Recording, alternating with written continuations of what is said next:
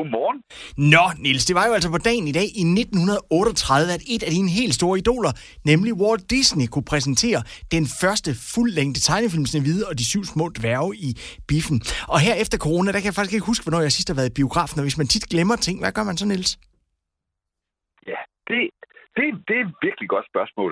Og, og det er jo noget sjovt noget, det der med at glemme, fordi vi, vi gør det jo alle sammen. Øh, gør I ikke også det? Jo, jo.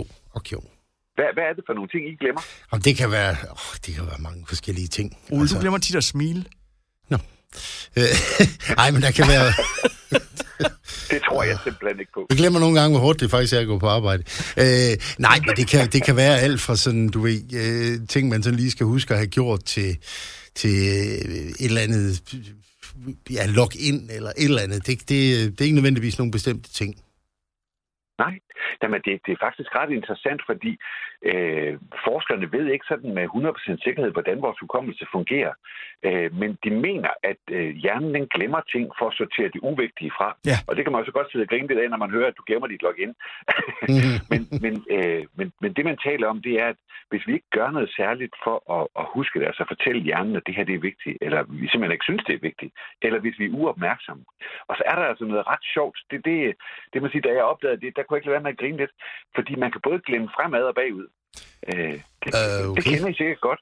Hvis jeg nu siger, kan I huske ham, der der spillede hovedrollen i den der tyske film? Det er bagud. Det er ja. Sådan noget, vi alle sammen har oplevet, når vi sidder til en fest, og, og, og man ikke kan sove, når man kommer hjem, fordi vi aldrig fandt ud af det. Mm. Og så er det det der med, med at huske fremad. Altså hvis jeg nu siger til jer, at I skal huske at købe mælk på vej hjem, så kan man også godt glemme det. Mm. Og det kan man træne.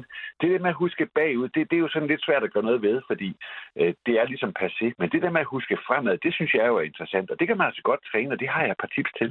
Det har du garanteret. Må vi høre dem? Ja. Det første, det er, at man kan fokusere, når man øh, minder sig selv, om man skal huske det. At man lige stopper op og bruger lidt ekstra energi på at sige til sig selv, det her det er vigtigt, det skal jeg huske. Og så skal man gentage det nogle gange. Og hvis man er i tvivl om, om man stadigvæk kan, så kan man eventuelt lige skrive det ned. Fordi når man bruger hænderne, eller bruger hånden og hovedet og øjnene på en gang, så sker der noget.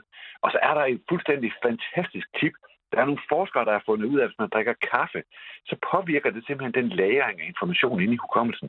Så hvis man drikker lidt kaffe, så bliver man bedre til at huske. Så drik kaffe og tal med dig selv. Okay. Det er simpelthen derfor, at jeg allerede nu husker på, at vi skal tale med dig om en uge. Jeg kan love dig, det glemmer jeg heller ikke.